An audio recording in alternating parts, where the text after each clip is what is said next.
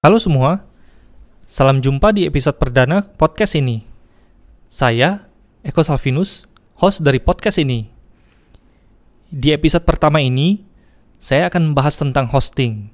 Nah, teman-teman yang sudah biasa berurusan dengan website, mungkin sudah tidak asing lagi dengan istilah hosting.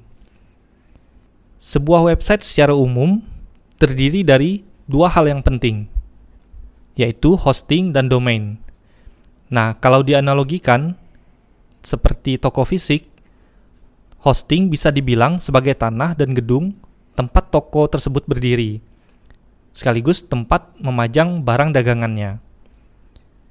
Pengertian hosting adalah tempat atau storage untuk menampung file-file berupa tulisan, gambar, foto, video, atau media yang lainnya.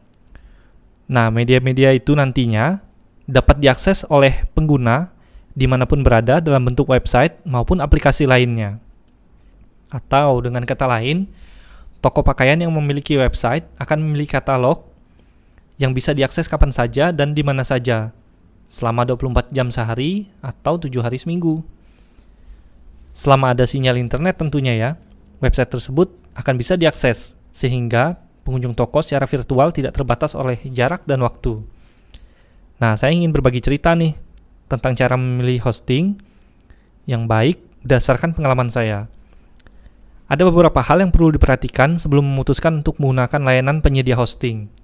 Nah, apa saja sih faktor-faktor penting yang perlu dijadikan pertimbangan dalam memilih hosting?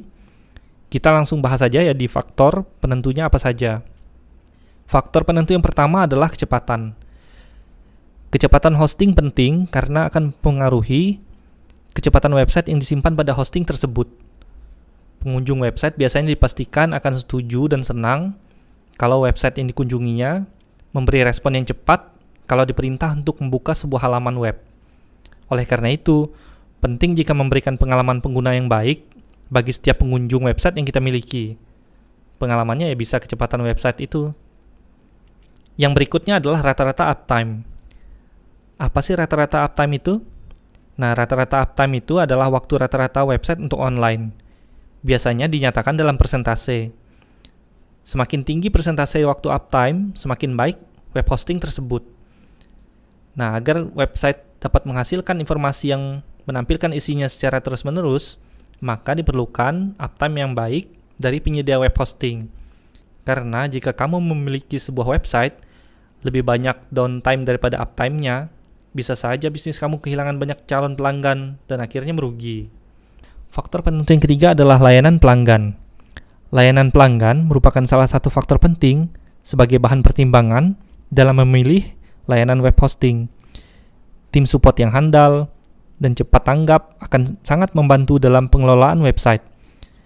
Karena sebuah website suatu saat pasti akan mengalami gangguan dalam operasionalnya. Customer service yang selalu bisa dihubungi kapan saja akan sangat membantu, terutama ketika kita perlu solusi dan penanganan yang cepat terhadap layanan hosting yang kita sewa. Faktor penentu yang keempat adalah kemudahan penggunaan. Kemudahan penggunaan menjadi faktor penentu berikutnya ketika hendak memilih layanan hosting. Desain UI yang baik akan mempengaruhi user experience pengguna terhadap suatu produk dalam hal ini adalah layanan hosting. Menu dan fitur pada dashboard pengguna yang mudah diakses juga dapat menjadi pertimbangan sebelum menyewa web hosting. Selain itu, kemudahan penggunaan suatu fitur dalam web hosting juga tidak kalah penting nih. Faktor terakhir adalah harga. Setelah membahas jenis dan pilihan produk, satu yang tidak kalah penting adalah harga. Pilihlah layanan web hosting yang sesuai dengan budget kamu atau yang klien memiliki. Telitilah sebelum memutuskan untuk menggunakan layanan yang mana dan pastikan kamu mendapatkan fitur yang benar-benar kamu perlukan. Nah, sekian dulu pengenalan tentang website, khususnya hosting. Semoga dengan episode ini, teman-teman bisa menambah wawasan lewat podcast ini ya. Terima kasih sudah mendengarkan. Sampai jumpa di episode berikutnya.